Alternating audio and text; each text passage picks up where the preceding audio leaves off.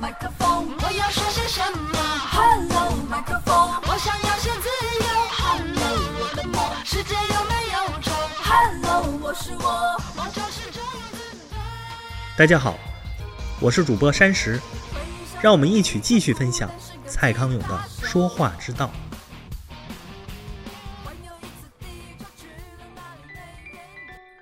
康永说，在高手面前装懂是没用的，只会自暴其短。最好就是珍惜遇到高手的机会，好好的把道理听懂。生活又不是有奖金的抢答竞赛，请问你一直抢答做什么呢？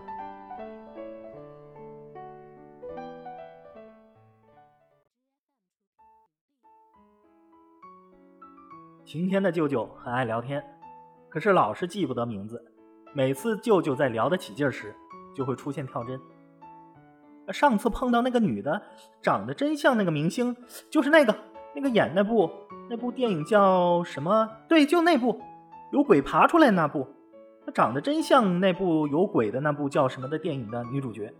那个女主角叫什么？哎呀，想不起来了。反正那女的简直就像那女的一模一样。晴天已经习惯了舅舅这种不知所云的发言。有几次看舅舅想不起来名字那个痛苦的样，也会带着帮忙想一想。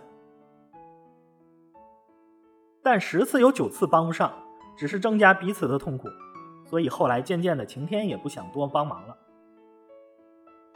其实这时候是说话的人最愿意被别人帮忙的时候，这种时候晴天如果能替舅舅说出人名或片名，舅舅一定会舒服的像有人帮他掏了大块的耳屎一样。但是。除了这样的时刻，在其他时候，说话的人并不喜欢被别人帮忙。比方说，一个人正常讲冷笑话的过程应该是这样：在所有卡通人物当中，最容易跟王菲借到钱，谁呀？米老鼠吗？是樱桃小丸子吗？还是加菲猫？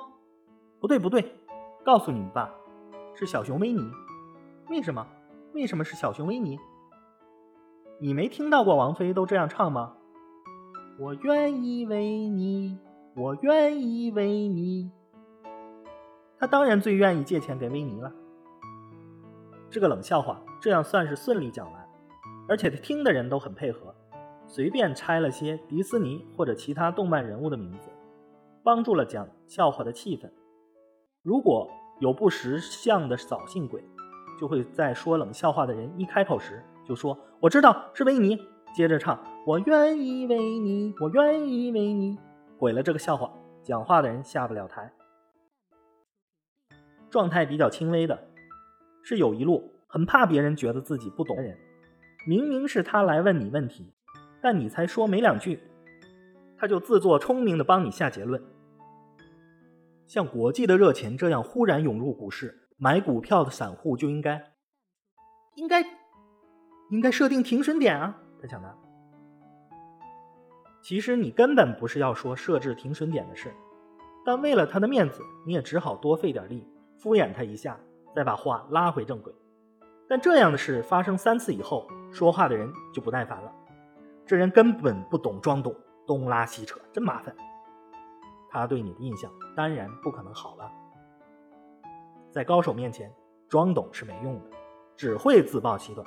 最好就是珍惜遇到对手的机会，好好的把道理听懂。生活又不是有奖金的抢答竞赛，请问你一直抢答做什么呢？